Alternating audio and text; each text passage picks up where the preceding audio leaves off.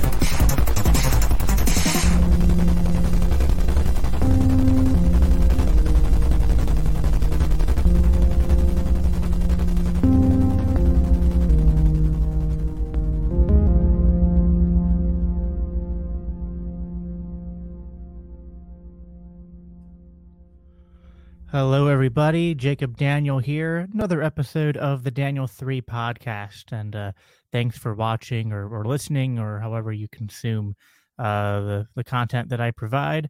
Um, so, uh, doing a couple little uh, updates and stuff. Um, so, the audio podcast uh, format is slowly getting caught up. So, if you're you know pre- prefer to listen to the podcast on the audio only instead of the youtube.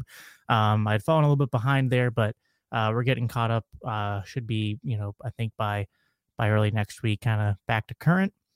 Uh, also uh, website i'm sorry is still down uh, and out for the count at the moment but uh, should hopefully be back up and running sometime soon as well. As for what we got coming down the pipeline um, uh, so I'm recording this episode, so I got to think in future tense of when this will come out. Um, but uh, see, April 14th, I have James uh, Gentleman and Jose Galison of the No Way Jose podcast coming back on the show um, for another discussion. Uh, and then April 19th, I have, excuse me, I'm trying to hold back a sneeze and it's gone. All right. Uh, April 19th, I have Dave Smith coming on the show.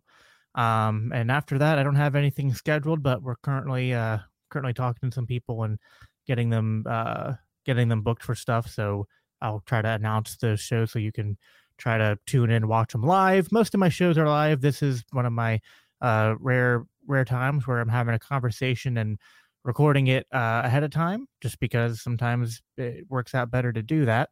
Um, so the guest I have today, um, and it's going to be one of those confusing. Uh, I don't know. I've, I've somehow done this now like three episodes in a row where I have uh, two people on with the same first name. Uh, so a few episodes back, I had two Caleb's, and last week I had two Andrews. Well, today it's going to be two Jacobs. So um, we'll we'll figure it out. Maybe I'll just uh, relinquish Jacob for the for the conversation and go by Daniel because that's what everyone calls me anyway. Um, but um, my guest tonight, uh, he is the host of the uh, uh, Rise to Liberty podcast. um, where uh, he also talks about you know libertarianism and sort of the the times that we're living in and trying to you know figure out what's going on and how we can better understand uh, the world around us, kind of you know push against the uh, the, the boundaries of of uh, allowable opinion, and you know talk to people and keep pushing that Overton window. Uh, I've talked to Jacob quite a few times uh, on the Clubhouse app, and we've always had some good conversations. And so now he's coming on the show, and uh, we're gonna have a good conversation here for for you guys to enjoy. So I'm gonna bring him on now. Uh, Jacob, how you doing tonight? Oh, not too bad. Just uh, kind of hanging out, relaxing. Had a had a long day full of uh, liberty stuff at the uh, Utah State Libertarian Convention, and so just kind of unwinding. But uh, you know, I'm still all jacked up on liberty, so you know, it's good though. Yeah, you know, conventions are always uh, a blast. You know, even you know, even though the ones in my state have had a little bit more, I don't know, drama to them. You know, the the just the energy you get when you're with a lot of other people that share your values uh, that kind of see the world the same way it's it's always it's always rejuvenating to the spirit and and helps to you know kind of keep up the energy for the for the good fight that we're uh, trying to fight so uh you know I, I wish i wish i could attend more of them uh you know hopefully my wife's pregnant right now so i don't want to leave her behind too much but i'm hoping in the next couple years to come maybe i'll be able to do a bit more traveling and uh, you know get to meet more of. Uh, there's so many people I've only talked to online, and I'd love to get to meet more of them in person. But uh, but yeah, man, it's uh, uh, so you know, you're, this is your first time on my show, so um, I'm going to give the floor over to you a little bit. Just you know, introduce yourselves a, a little bit more uh, to my audience, your background, and then uh, talk a little bit about your podcast and uh, you know the the the things that you like to talk about. Yeah. So, um, of course, my name is Jacob Johnson. Um, really, I mean, I hate talking about myself, which is why I have a podcast. I get to talk to other people, you know. Um, so as far as the you know political and liberty stuff, um, of course, I was I was raised to always question things and um, e- even if I thought I was right, to always still question that as well. Um, so it really kind of started off when I was really young, but then I got exposed to libertarian philosophy uh, through Ron Paul. Um, I actually told told this story today. It was actually uh, in a High Times magazine uh, advertisement. The first time I ever saw his name or picture or anything, and of course, you know the a, a politician who uh, was pushing for decriminalization and legalization of marijuana, I I had never seen or heard of anything like that. I thought it was political suicide at that point. And so I dove into what he was saying more and what really stuck with me was the the and the fed um, which didn't take me long to uh, find g edward griffin and as soon as i read the creature from jekyll island it was all uphill from there like just the uphill battle.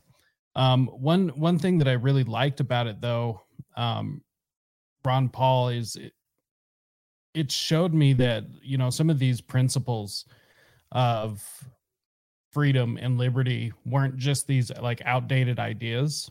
Um, they they were still very relevant. They were still very alive.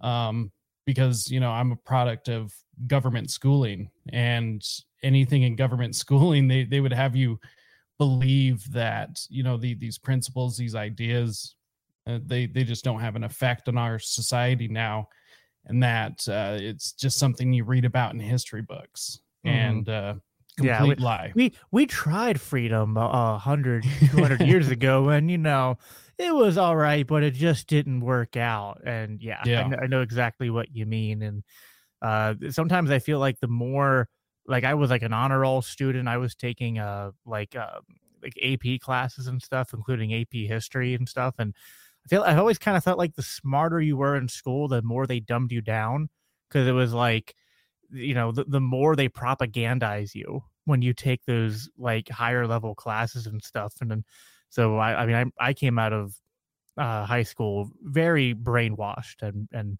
because of that, I was I was a, a you know pretty radical, uh, you know leftist for probably the, the you know first first seven or eight years of, of my adult life. But so yeah, definitely uh definitely know what you mean there. But uh continue with going on with uh, uh what you were saying. Yeah. Um I, I think a, a lot of uh you know these these principles as I as I learned them and dove into them um you know I, I was a farmer for about eight years um, while I was in high school and out of high school. Um, honestly, the best job I've ever had. Um, I would still be doing it too if there was any money in it. Um, but thanks to government subsidies and mega farms and all these things, there like there's just yeah. these, these small family farms just can't make it anymore, and I I had to move on. I couldn't support myself, but it it, it was interesting because there there was a quote that always stuck with me from Thomas Jefferson that said, uh, um, though those who who work God's or or the, those who those who work the earth are God's chosen people. Hmm. And it was always just interesting. And, uh, you know, I, I love cooking. That's like just one of my hobbies that I just really enjoy. And being able to grow food was like a whole next level thing. Um, it's so intimate to be able to like feed people and give people sustenance. And so it was just something that always stuck with me because of that. And, you know, working blue collar jobs mainly is just kind of reinforced a lot of these ideas for me as well. So uh, pretty much where I'm coming from. Um, that's pretty much where I've where I've been. So the the podcast where so where I'm going. Um, you know, it it was just a hobby, something I've always wanted to do, and over the past couple of years, uh, with just the blatant government overreach uh, like they're they're just not even hiding the abuses at this point. Um, it, it was interesting because I came to this weird fork in the road where it was like the the podcast market is just flooded with like libertarian or liberty based podcasts, and I, I struggled with that. I almost didn't pull the you know pull the plug and do it, but I I just view that having these conversations are so extremely valuable. And the more conversations we have, the better it's going to be. So here I am. And I really like to focus on what everyone's doing, uh, how we're actually pushing liberty, how we're trying to grow liberty. Um, I really do like questioning the narrative, talking history, uh, pretty much anything. So it's, it's, it's pretty broad. Um, it's really just based on the guests that I could bring on. Sure. Yeah. Yeah. The, the, the thing you talked about with farming. I mean, it's funny. I actually just had a, uh before uh I brought you on tonight. I was talking with uh uh Joseph Eklund, who is uh out in Wisconsin. He's running for Region Six rep for the LNC, but he does this thing called uh uh it's a farm farm matching where he tries to get people uh instead of buying, from the grocery stores match them up with people uh like farmers in their local area to buy directly. So it benefits the farmers and the people. Um but yeah so we we, we literally just had a conversation with him a little bit about the you know the all the all the ways in which government completely screwed up the food industry and stuff. So it was funny to hear you bring that up again. Yeah. I was like, I, I literally just talked about this, and but it's so true. I mean, it, it, it's it's it's there's so many things that government touches that you know people would follow their passions and do those things more, but the government's made it either unprofitable or they've made it so that the barriers to entry are so high that people just just can't do it. Um and, and you know it only serves to further uh you know f- further degrade the the quality of life and and the and the and, and the uh you know the, the freedoms that that people can enjoy. Um so yeah it's, it's definitely a problem.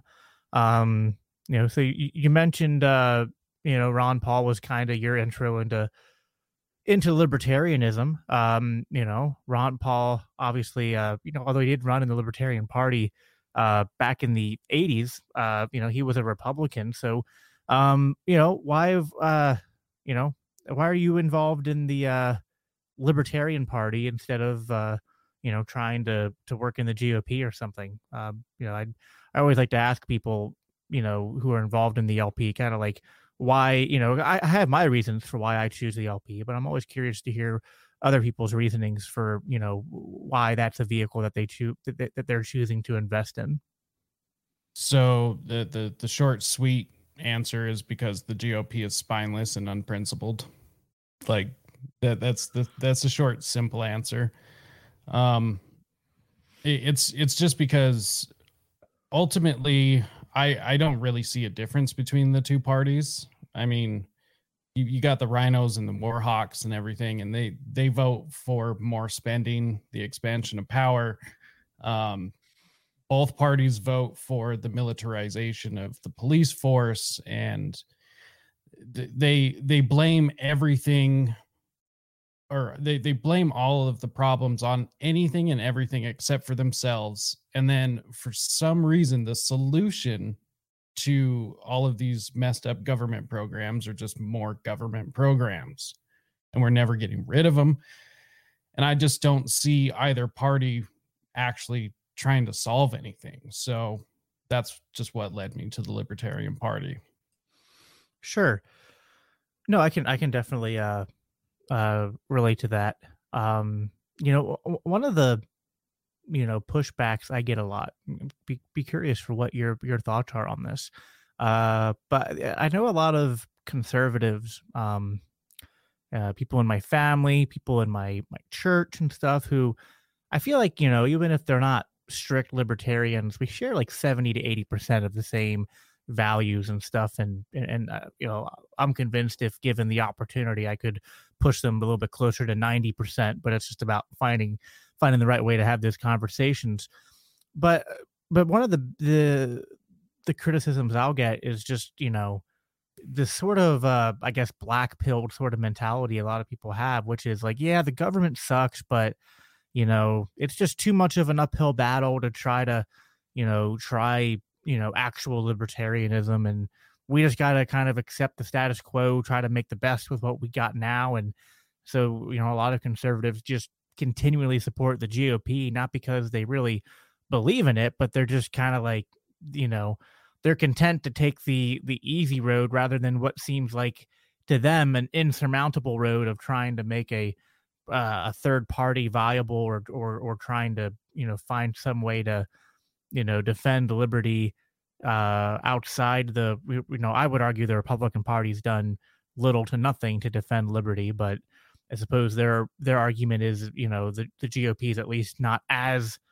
destructive as the Democratic Party, which you know, it, uh, you know, let's say for sake of for sake of argument, let's say we grant that and say, you know, well, I think uh, I think Michael Malice or I don't know if it's Michael Malice or Scott Horton. I don't. I there sometimes it's like you you listen to all these guys talking and you're like you'll mix up who said what.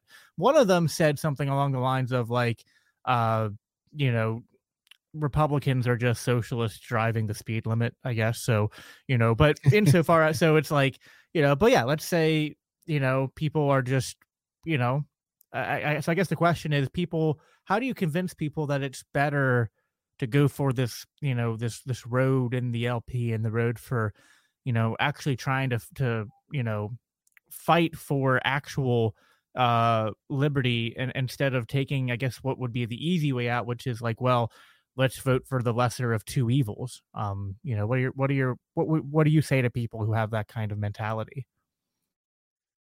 Well i mean it kind of depends on exactly who is talking to me and and why uh exactly what we're talking about um because i i've heard the lesser of two evils argument quite a bit so if somebody says that to me, I simply point out that even if you're voting for the lesser of two evils, you're still voting for evil.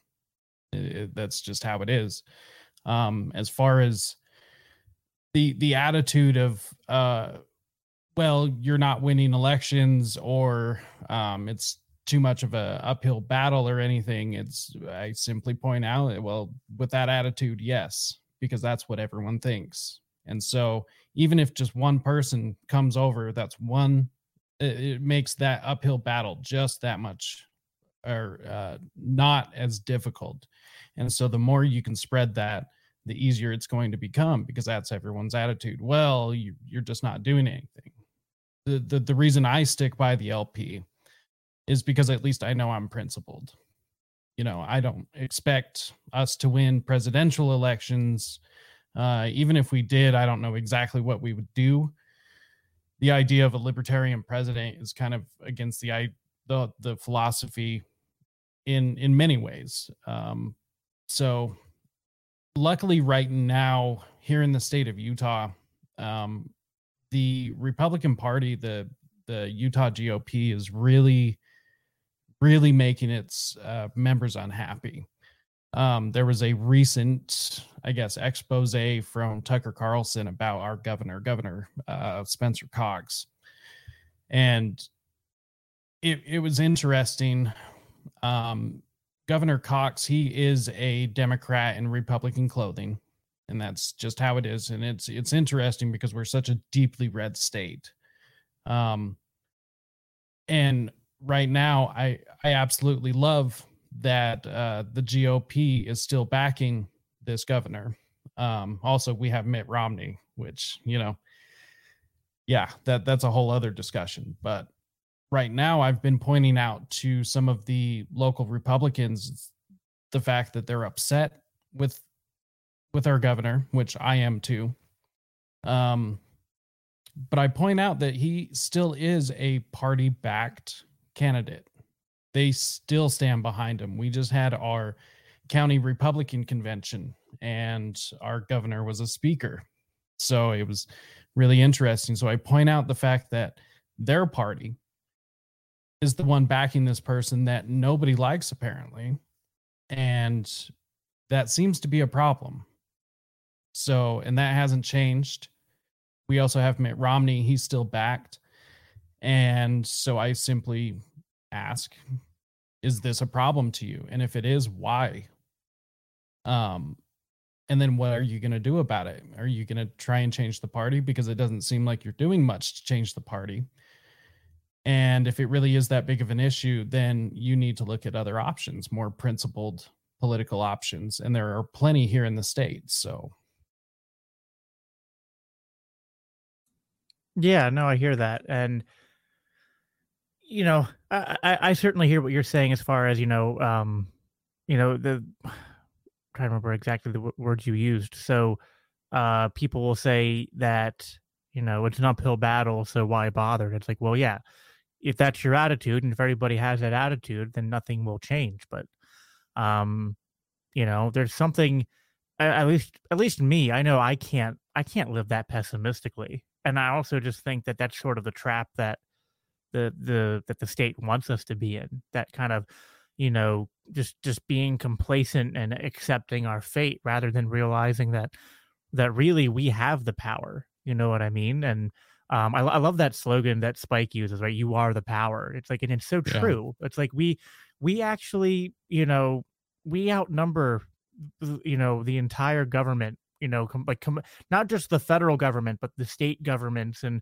you know everyone who's involved in it. You know, um, they only technically have power that we allow them to have, and it, it doesn't even take convincing half the country to opt to to stand up like really if you hit what i tell people is like if you hit 5 to 10% and you're a you know a 10% voting block that's just saying no you know that that alone has a major impact on the state's ability to to you know continue in the uh the authoritarian patterns that it's currently engaging in. So it's like you know you can you can live in complacency with with the lot that you have or you can um you know i i don't know. I guess there's just some some people i think they're just so they're, and uh, the, the state does a good job of incentivizing this. You know what I mean? It's like uh, keep people, you know, entertained and well fed. well, yeah. but the problem is, uh, well fed isn't as well fed. You know what I mean? Like people were well fed in 2019. Uh, here in 2022, it's not as you know, people aren't quite as well fed as they were. So that's starting to cause a little bit of unrest. Do you think that?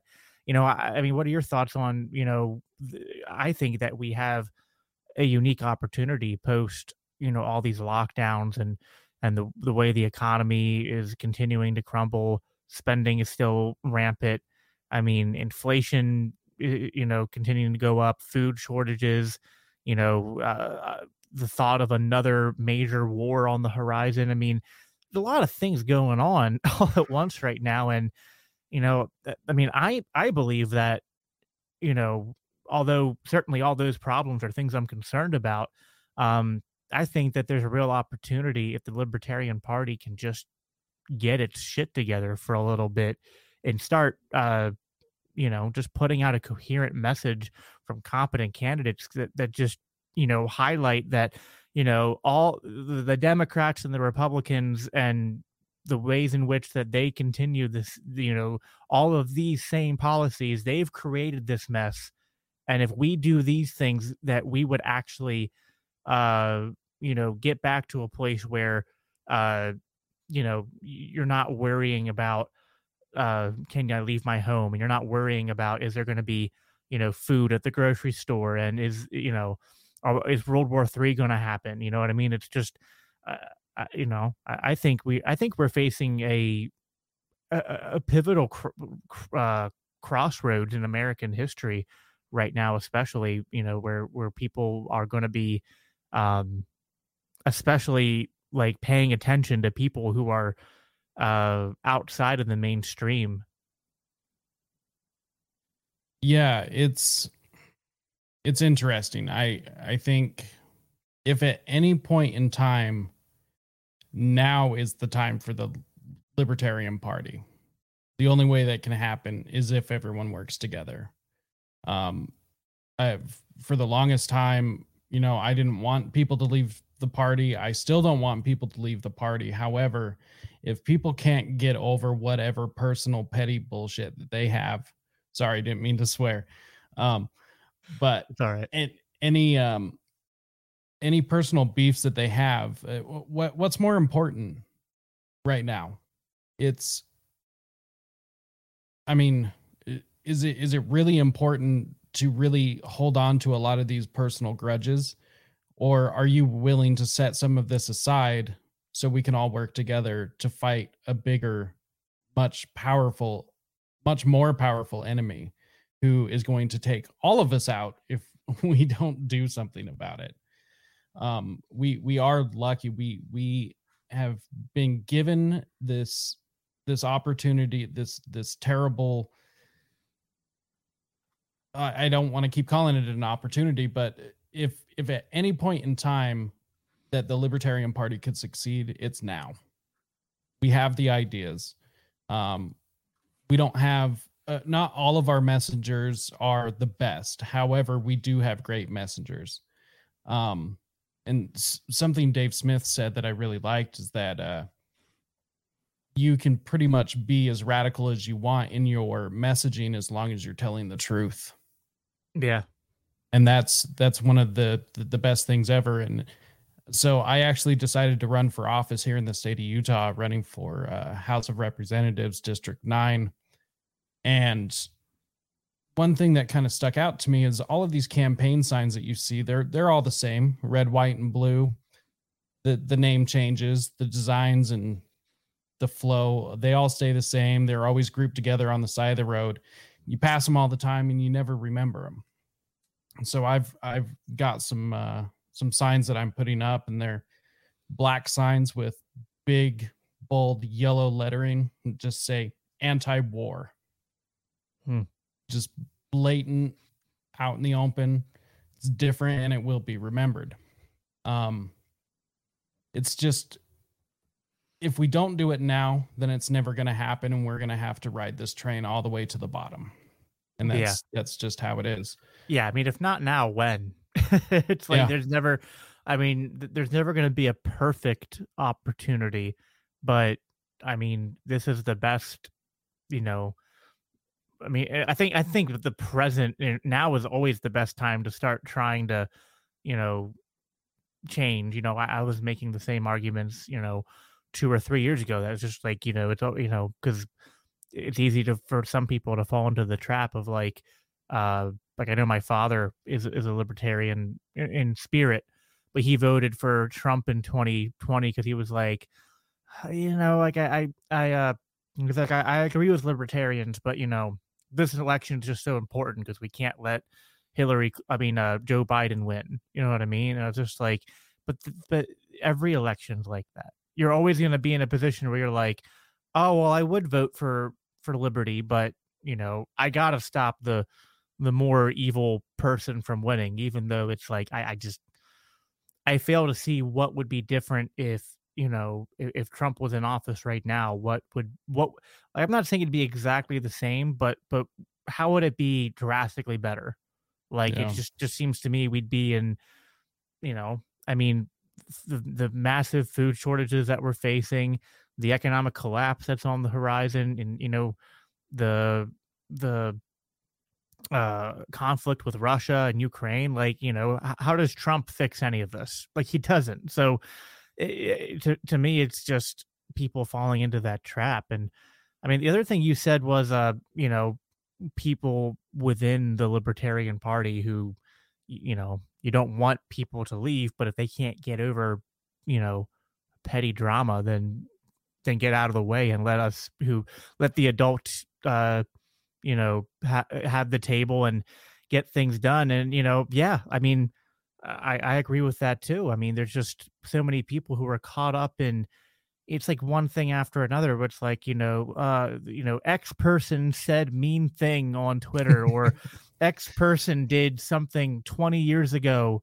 that that i don't approve of and i'm like "W- w- why is this your focus like i, I just i'm losing patience for some of Yeah. these people um because i just think that like if you're not if if you don't have a sense of urgency about what's going on in the world right now that you can't drop the you know some of the eh, because like to be fair like i'm not it's not even that sometimes the things that people complain about are maybe absolutely nothing like i might be able to you know sometimes go okay yeah maybe that person shouldn't have said that or yeah maybe this thing here is a little bit weird but like i don't know just have some proper like uh, i don't know situ- situational awareness it's kind of like if you're if you're stuck in a uh you know in a foxhole and you know uh you know gun gun you know gunfire going on above your head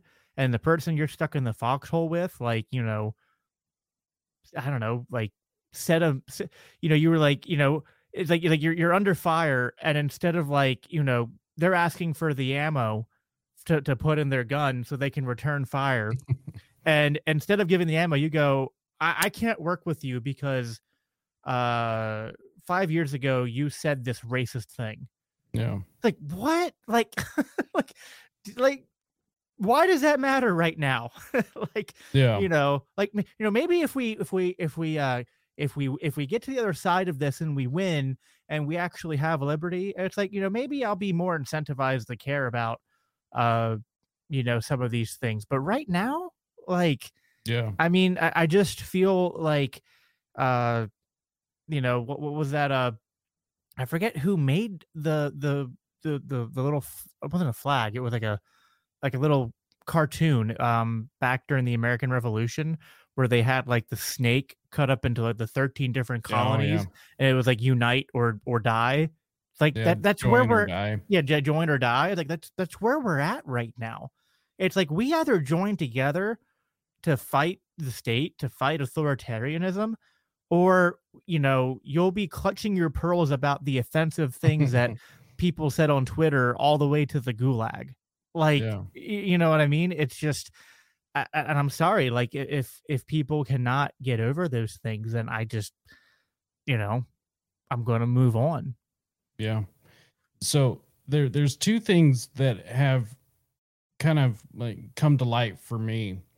Um, uh, one thing I didn't realize that when I was signing up for the Libertarian Party that we were all expected to be perfect and to have never made a mistake and to never have a bad idea or to ever make a mistake in the future. I didn't realize that. And I also didn't realize that any human mistake that I made was going to be held against me as if it was some war crime. Yeah. Or or or associations that you have. Yeah. Like, oh, you talk to this person? You know. yeah. Yeah. And that that really frustrates me. And it's like it, it, it's one thing if somebody kept doing it and kept doing it and kept doing it. Well, okay. But if it happens, it, it happens. And that leads me to the other thing that really frustrates me is that I have no problem with with criticism or uh, a- any bad take being criticized. What I always ask myself, why is this person criticizing? Well, there's there's one of two ways or w- one of two reasons, and it's it's either to tear that person down, or you're criticizing them to make sure that they get a better take. Are you building them up or tearing them down? And most exactly. most of the Yeah. criticism I see now is just tearing people down. And it's like if it's a bad take, explain why it's a bad take so they can have a better take. Let's let's all help each other be better and more principled. Not tear each other down because we're not as principled as the next. Oh yeah, I mean, hundred percent agree with that. Like I remember a lot of the outrage that happened last year at maybe like at some of the messaging that was coming out of the Libertarian Party of New Hampshire, and and, and it was and some of the criticisms I agreed with. Um, there were some tweets and, and some of the messages that I found to be, you know, a good balance of edgy and truth, and I thought they were handled well and then others that I thought like, yeah, you know, that's it, that, that's not something I would say because I, I think it actually is more harmful than beneficial. But my reaction was basically just like, okay, I don't like it, but like it's not the end of the world. And if anything, I'm just going to talk to these people privately and and have a conversation with them. But instead, a lot of people just decided to, you know, be outraged and and, and offended, and and you know that led to, of course, uh, the uh, the the the uh, attempted coup and taking of the New Hampshire party and all the drama that happened after that. And, you know, and I was just like, you know, this isn't how adults handle problems. you know, it's just not. Whereas, where and, like honestly, all it took was I had Jeremy Kauffman on my podcast and basically said, "Hey, man, these tweets, I like them. These tweets, eh, I don't know. Let's talk about them." And and he was kind of like, "Yeah, I'm not batting a thousand. Like, you know, there's things that I put out there that are I, I will defend, and other ones that I'll agree that, yeah, you know, in hindsight." You know, I'll learn from them and do better. And it's just like, okay, like, you know, like I mean, what else can you expect from people other than just to be open to criticism? But they're not going to be open to criticism if you're just immediately attacking them and and uh, blackballing them and, and and calling them names and stuff. Like that's just I, I don't know. Like I, I didn't think we were in middle school anymore, but for some people, it's like they emotionally didn't mature past that point, and that's the only way they know how to solve problems. So I don't know. It's it, it, you know, fortunately, I don't think that constitutes a majority of the party. What what I found is that really the quote unquote factionalism and you know there's you know people it's like it's like the Mises caucus and the non Mises caucus people and it's like I don't even view it that way like cuz for the most part I think there's a lot of people who aren't even part of the Mises caucus who have no problem working alongside the caucus and members of the caucus and and you know really have been right there alongside the caucus whenever like a lot of these these dumb drama things have happened you know what i mean? It's like I, I I don't know. Like like i see a lot more of people actually getting along and working well together and just there's like you know a couple dozen or so bad actors that just like to sow division and and and cause drama and you know I, I think we just got to move on from those people and focus on you know continuing to grow and you know continuing to you know push the libertarian party in the direction that that that that we think it needs to go in. I mean i you know again i can't stress how you know this is uh, you know i think an opportunity you know coming up in 2024 that if we get if we get the right candidate and uh, you know really any of the three that i think are the most likely to get that place i'm okay with. Whether it's dave smith whether it's spike cohen whether it's justin amash like you know all three of them would do a great job. But we got to make sure that you know not just that that we get one of those guys and they run a good campaign but and then we have a good vice uh, presidential candidate behind them but we got to do better on the state level and at the local level. And the lp as far as i can tell has done nothing at the local level you know over the past couple decades and and to me, I, I mean, I, I, don't know what your thoughts are, but I think you know, as much as running a good national campaign matters, I think we need to do even more work at the local level to uh, get people involved in their communities and and start pushing people more towards you know a kind of a, a view of local sovereignty and self governance. Because to me, that's the only way to to to ward off and be ready for the hard times that are coming up. Well, yeah, I I definitely agree. I mean, ideally a a well-run libertarian presidential campaign is really just an outreach program. Like we're we're trying to just spread the message to as many people as humanly possible.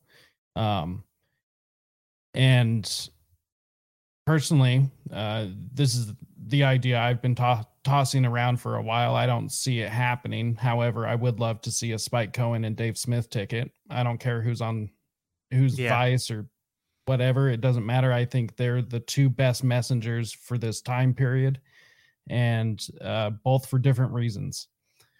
Um I mean, Dave has the reach of media unlike any other libertarian up to this point. And Spike, I mean, he he could you know, sell a ketchup popsicle to a woman in white gloves. Like it's ridiculous.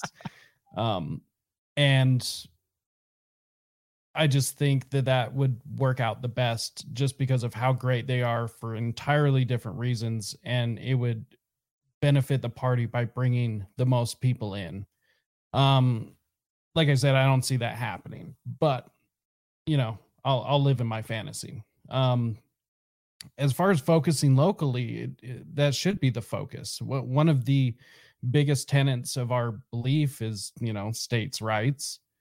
We we shouldn't have a lot of this bloated government bureaucracy. So why aren't we focusing on the more state uh, or state runs or uh, you know the smaller county runs, uh, county commissioners, or pretty much just any county level positions, city council meeting or city council positions. I, I don't understand why we're not putting our resources there in uh, runs that we know or runs that have a a more likely chance of us actually winning. Um, if a candidate has you know ten thousand dollars in their war chest, but the incumbent has one hundred and forty thousand, probably not likely. But right. if you can compare to the com- incumbent, then let's let's put the effort behind that.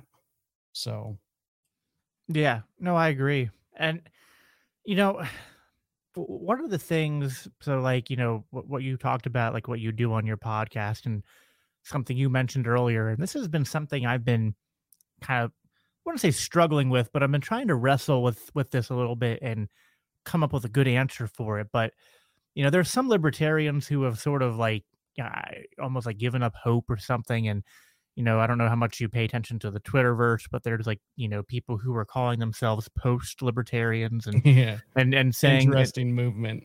yeah, and, and saying that uh, you know, kind of like undermining the importance of being principled. Um, and and again and I want to be careful because I, actually like some of the people who would be under that label, and I it's not that every single person in in that label has the same you know uh, viewpoints or or says the same thing. But some of them certainly I think have sort of had a a sort of uh, scornful view on being principled, which is something you said earlier. It's like you know you're like you know at least I'm principled, and it's like I I, I hear that, and but then it's like I'm trying to come. I've been trying to come up with the best arguments for why being principled matters, um, because it's it, it's something that seems intuitively true to me, but it, it can be sometimes hard to convince people of. I mean, my my I guess like initial thoughts are that it's kind of a matter of time preference because like it's easy to sacrifice your principles in the short term to maybe gain some temporary victories, but I think I think anything that you do in the short term through sacrificing your principles is going to blow up in your face in the long run. Um, but but I don't know. I mean, do you think it's just that, or do you think there's something you know something more to that? Like why what why is it you know um when we're fighting the tyranny that we're fighting you know why isn't it win at whatever costs? Why is why is sticking to our principles important in in your uh, in your view? So first and foremost i i agree with the i i guess the the the black pill side of the post libertarian um, viewpoint is that we are facing an enemy whose hunger for control and power is just that that hunger will never be met. And and so the the the direness of the situation i fully agree with that.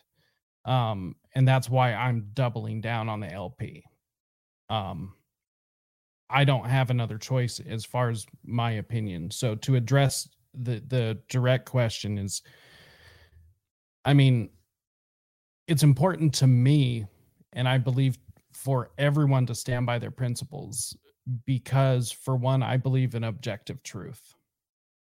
It's it's wrong to steal and murder and uh, cause harm to other people and in any part of the world doesn't matter what culture you were born into doesn't matter what color you are doesn't matter what generation you were born into.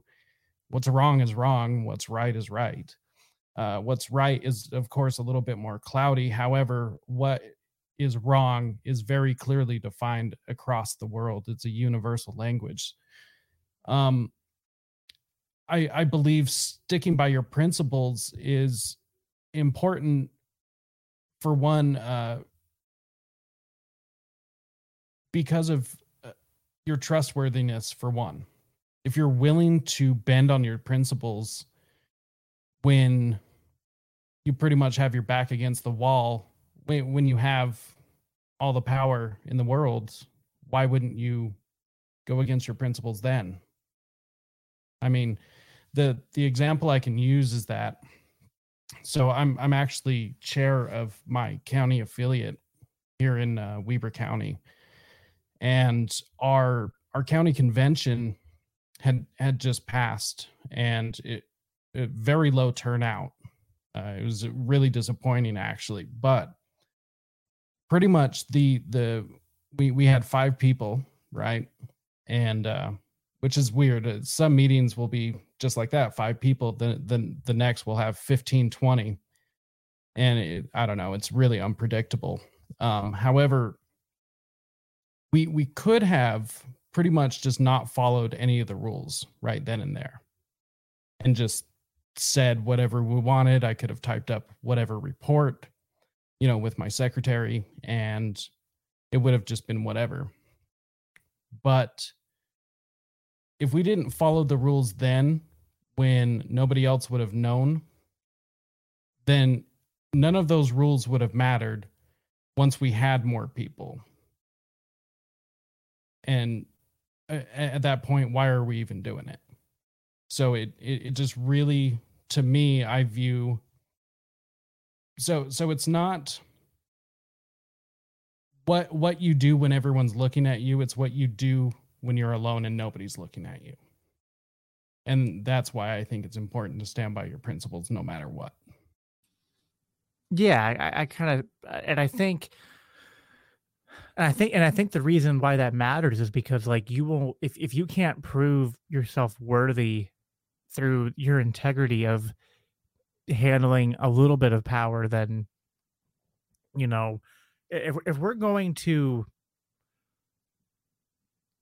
convince people to go away from re- voting Republican or voting Democrat, they have to see that we are different.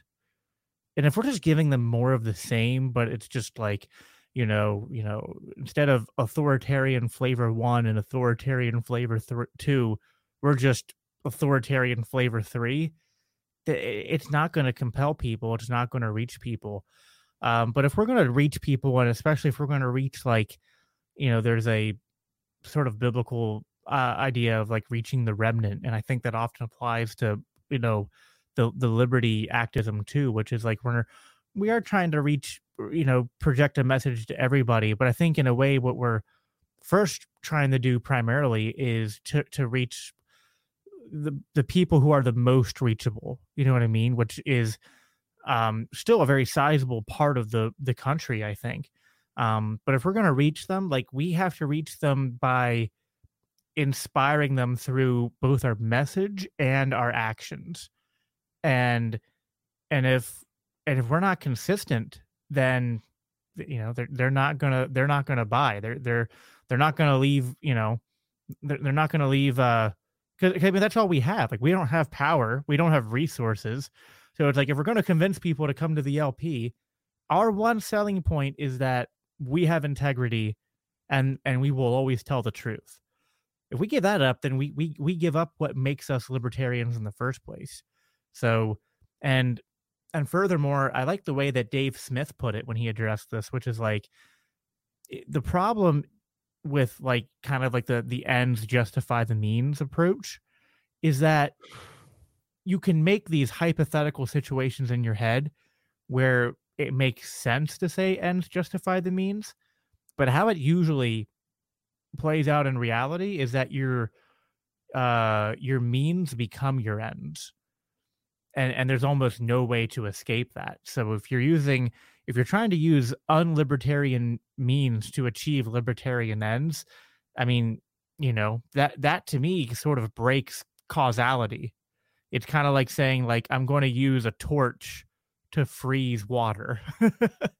Yeah. or like i'm i'm going to use a uh uh a drill to fill a gap it's like you know i mean like that that's just that doesn't work that doesn't actually logically follow uh you know the the, the tactics you're using will not bring about the end result you want so you know i yeah so i i agree with what you're saying and i think that that's important. And and I agree with also what you said. Like I, you know, if there's anything we can, you know, so somebody asked Dave at the Pennsylvania convention uh, earlier, uh, so beginning of March, uh, if there was anything we had to learn from the post-libertarian people. And and and Dave didn't really have a, a you know, I love Dave. I don't think he really had a good answer for that question. I don't think he was really expecting it. But I, I think what we can learn from them is at least to take seriously that that sort of urgency to like you know be very hyper aware of how evil our enemy is and to make sure that while we remain principled that we don't live in ancapistan in our head.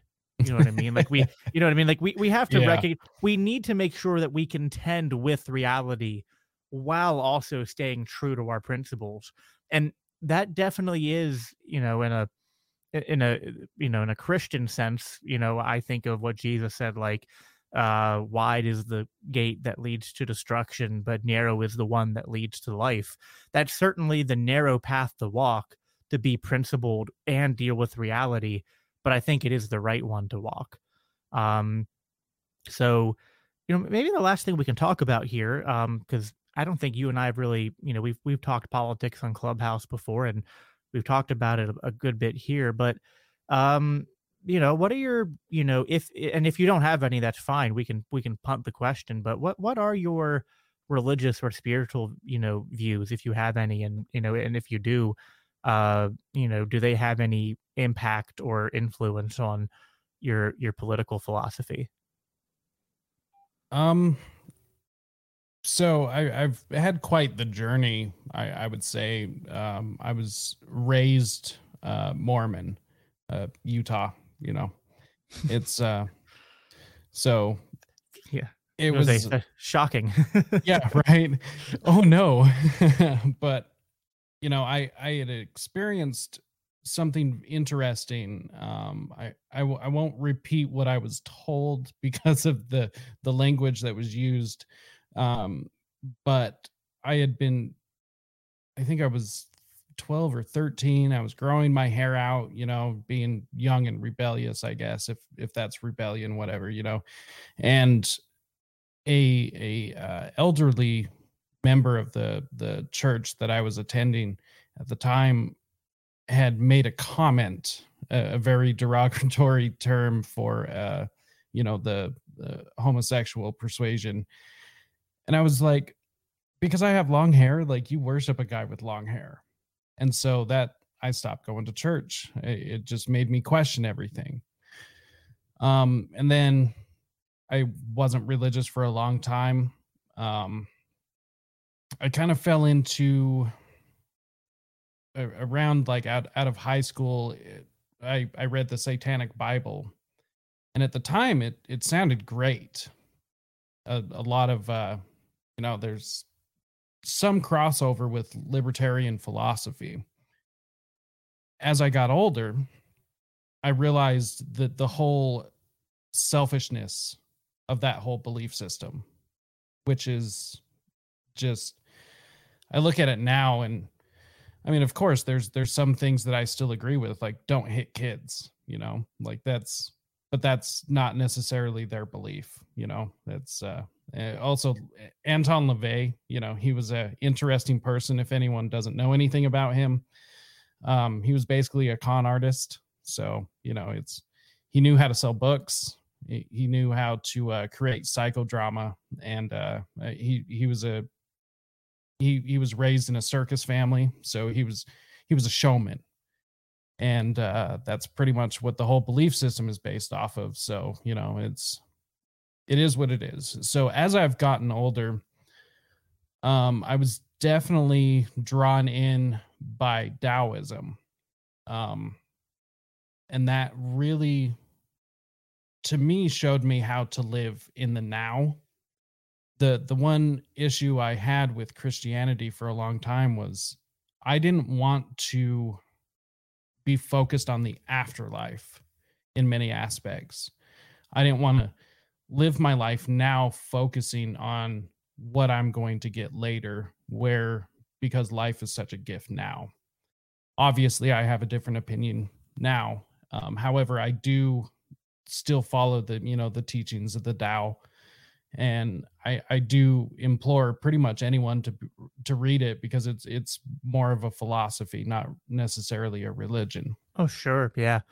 Uh, Jordan Peterson often connects Taoism to uh uh to, to Christianity, I think, when he's Yeah. when he's doing his lectures and stuff. Um because I think it was the I'm I'm not I'm not very good on other religions, but I, I think Taoism is the one where they have the uh the sort of like the the yin yang, like the uh Yep. like order and chaos, uh that dichotomy, which which I think, you know, I think that can overlay with a sort of, you know, biblical philosophy as well. Um and yeah, you know, that's an interesting critique which I actually share of Christianity, you know, definitely uh well, I think it's just all over the place, whether it's Catholicism, whether it's the evangelical uh, you know, Protestantism. Um, th- there's this focus on the afterlife that, al- although on one hand, I think, you know, I can make a libertarian argument for that because it kind of pertains to like a low time preference mentality.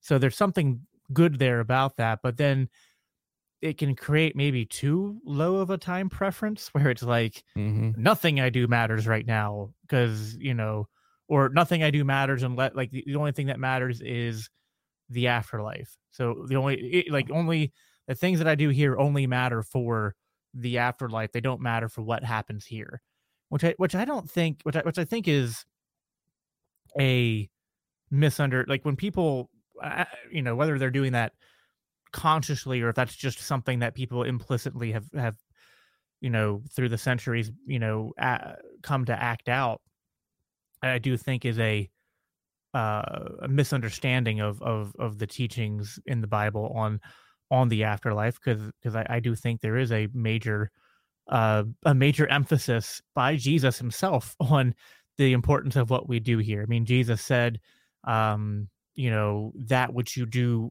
to the least of these, you've done unto me. Um, you know, and uh, the, you know the other the other thing uh, this comes up in in the book of James, but the idea of faith without works is dead. So I mean, there's there's definitely I think there is, you know, a balance there to be achieved. It's not all about the here and now, but it's also not all about what comes next. You you you know, you know, that probably plays a little bit into Taoism too, right? You know, like, you know, Most you have definitely. to you have to have a foot you have to have a foot in order and a foot in chaos and and you know, I think that's the way that Christians should try to approach it. Like you need to have a foot and it, this is be in the world but not of it, right? That's that's Yeah. the same thing. Like, you know, have one foot in the world have one foot uh sort of ba- you know planted in the idea of eternity but but try to exist in both and try to uh you know integrate both into your you know into your being um is what i think the you know th- that's the kind of right balance to try to to try to achieve at least Yeah. Yeah, I I definitely agree. It's to me it is all about balance. And I mean that that's the the the tightrope walk that we we all deal with, you know, the the balance of family and work and uh whatever our extracurricular activities are plus hobbies and you know trying to find time to read a book is almost impossible, but if you can read a couple of pages do it. Um you know to i've read a couple of pages of like a dozen books Yeah. in the last month Yeah. and i never have time to finish them But- yeah, that's yeah. my problem. I have a stack of like 20 books I still haven't finished. So to to round out like where I'm at now, um, you know, uh, I I've experienced some things to where I definitely believe in a soul. Um, and and it's actually uh the the experience I've had being around uh methamphetamine users actually and it's because i i've known people before they use drugs and then after and there's just that spark in their in their eye that little sparkle it's just gone.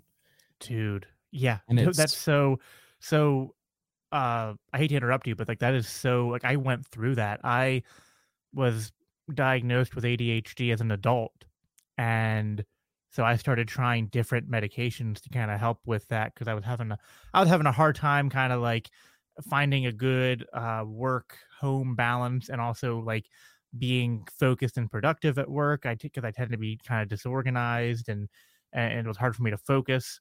So you know i tried different you know medications and and yeah i i, I remember being on the medication and was being more productive and and i was be, and and i had more i guess like energy to do things in a mm-hmm. sense but what and I but i did not like the way i felt on them and i had a hard time explaining that to like my spouse and to my doctor and then like what i eventually realized i was like i feel like i, I feel like my soul is dead when i'm on Yeah. these drugs. It's like i'm not i'm not even myself and i'm not even i'm not inside of myself acting when i'm on those medications. I'm like outside of myself looking in watching what i'm doing play out like it's a video game. Yeah. And it's it, it becomes very imper you know it's like i don't i don't feel like a a, a properly oriented properly integrated human being anymore. Um so so yeah i definitely i definitely yeah. have experienced what you're describing. Yeah it's it's interesting and you know it's there's just you know i uh, have family that are uh, drug abusers and you know i've had some friends or people i know i, I won't call them friends necessarily but and it's just i've seen before and after and it, it's really convinced me that there is a soul um as i've paid more attention to the world uh, uh, I came to the realization that there there is without a doubt uh empirical evil in the world. um, not everything that people uh, say is evil is actually evil, but there there is undoubtedly evil in the world, and uh, it it's probably showing its face more. I I have this argument with some of my family every now and then that there's more evil or less evil, and I don't think there's more or less. I, I think it's always the same amount. It's just more prevalent because everyone's noticing. Um, and because of that, I have come to the conclusion that well, if there's if there's the evil, then there has to be the other side to that. Um, yeah, I, I definitely see the importance of Christianity, especially in the West in Western civilization, um, as as the basis of what makes it so great. Um, I I'm I know there's something. I don't know what. So, you know, that that's pretty much where I am now. Um you know, if it, it just it seems to me that uh if if Satan himself was going to target anything and have the the the best the best outcome for destroying all good in the world, his number one target would be the churches. And yeah, and it's it's incredibly sad, but I think that that's why there's a lot of uh, a lot of bad things that come out of the churches, which it's it's not the belief, it's it's not the followers necessarily, it's not anything. It's just it's Well, the it's- abuse of these yeah. systems. well, there's like an institutional corruption or like Yeah. a brokenness, and and yeah, it's and it, it you know that could be you know we're we're near the end here, but that could be a whole. It, it, would take a whole podcast to break down the, yeah. all the all the ways in which the church, you know, and it's it's in, in all phases, whether it's Catholicism or Protestantism, uh, you know, and w- Mormonism. yeah, I mean they, they they all have their their their their elements of of institutional uh, corruption and and uh, and and scriptural abuse, Yeah. which which I uh, which kind of go hand in hand usually. Uh, which you know, and I don't know the solution to that. Some people have this solution to be like, oh well, my Christianity will just be me and God, and and and I'm like, yeah, but I, I do think there is an importance to that corporate element. Yeah. Um, you know what I mean? Kind of like same with like, you know, I don't know if you've been you've been to like the libertarian conventions and if you've ever been to any of the Mises caucus events, like, you know, there there's something about the gathering of of like-minded people that has a special essence to it. And Oh, there's yeah. something about doing that in the church with fellow believers that has I think that it, it, it's important to our our spiritual life.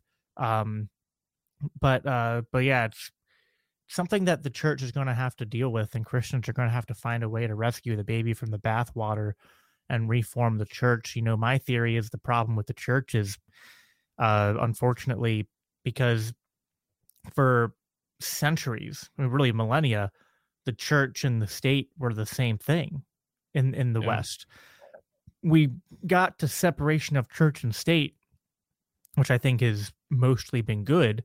Um not all good but mostly.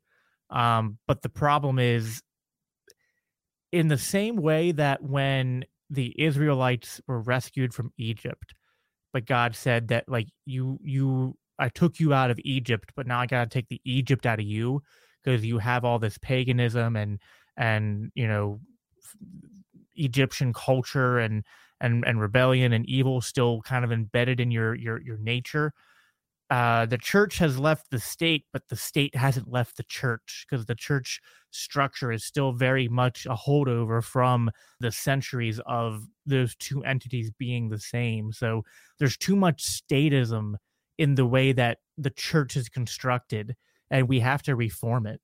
Um, it's and I don't know. I don't know how, but you know what I mean. And I'm still working that out but but but it, it's work that has to be done. It's like we almost need a second reformation.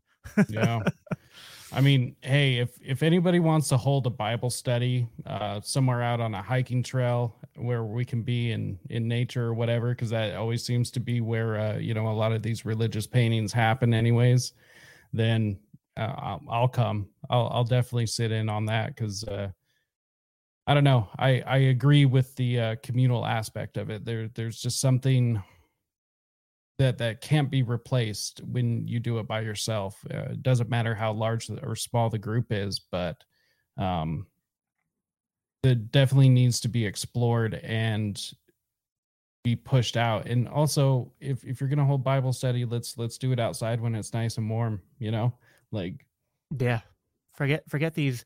And it's such a like I get so mad when like these big mega churches and what the giant waste of resources they are. It's like you Oh, know, know. just. But don't, yeah, I could uh, you know I, I could go a whole hour on on ranting about my issues with the church. So, um, well, we're we're we're at the end here, man. Um, but but you know, uh, it was a great conversation. You know, I I uh, I appreciate your heart, um, both on the libertarian stuff and on your you know sharing your your spiritual and religious journey there. And uh, you know, um, I, I'm ex- I, I'm excited that you're part of this movement, that your voice is is out there, and um, you know, I, I hope that you know it continues to grow in its uh, uh, in its reach, and that you know, you know, we can all work together to kind of you know have these conversations and move that Overton window in the right direction. So, um, you know, before we hop off here, tell my audience, you know, where they can find you, uh, your your podcast and stuff, listen to you, and you know, any social media plugs if if you're you know active on social media. Yeah. Um, so the the best way to find pretty much everywhere I am is risetoliberty.com slash links. Uh, I found this really cool service called libertylinks.io. And it's kind of like Linktree, but it's uh it's a lot cooler in my opinion. Um plus the name, you know, Liberty Links. But uh, rise to liberty.com uh, rise to liberty.store for a couple of t-shirts. Have some funny stuff over there. Going to be revamping that here in the next little bit. Um, social media um, you can find me on twitter instagram and telegram are the uh, th- three places I, I tend to be as far as watching or listening to the show. Of course all major audio platforms um, apple spotify google stitcher pretty much anywhere you can think. Uh, videos, YouTube, Rumble, and DLive are the places you can find me. And it's just Rise to Liberty or Rise to Liberty podcast. And you can pretty much find me anywhere. Awesome. Well, Jacob, thanks again for coming on. Um, Thank you, for know, having me. Yep, and uh, we'll definitely do this again sometime. And uh, thanks everybody for tuning in and watching. And remember, until next time, don't fear the fire. Support for this podcast and the following message come from Corient. Corient provides wealth management services centered around you. They focus on exceeding your expectations and simplifying your life. Corient has been helping high achievers just like you enjoy their lives more fully, preserve their wealth, and provide for the people, causes, and communities they care about. As one of the largest integrated fee only registered investment advisors in the U.S., Corient has deeply experienced teams in 23 strategic locations. Corient has extensive knowledge spanning the full spectrum of planning, investing, lending, and money management disciplines. Leverage Corient's exclusive network of experts to craft custom solutions designed to help you reach your financial goals, no matter how complex they may be. Real wealth requires real solutions. For more information, connect with a wealth advisor today at corient.com. That's C O R I E N T.com. Corient.com.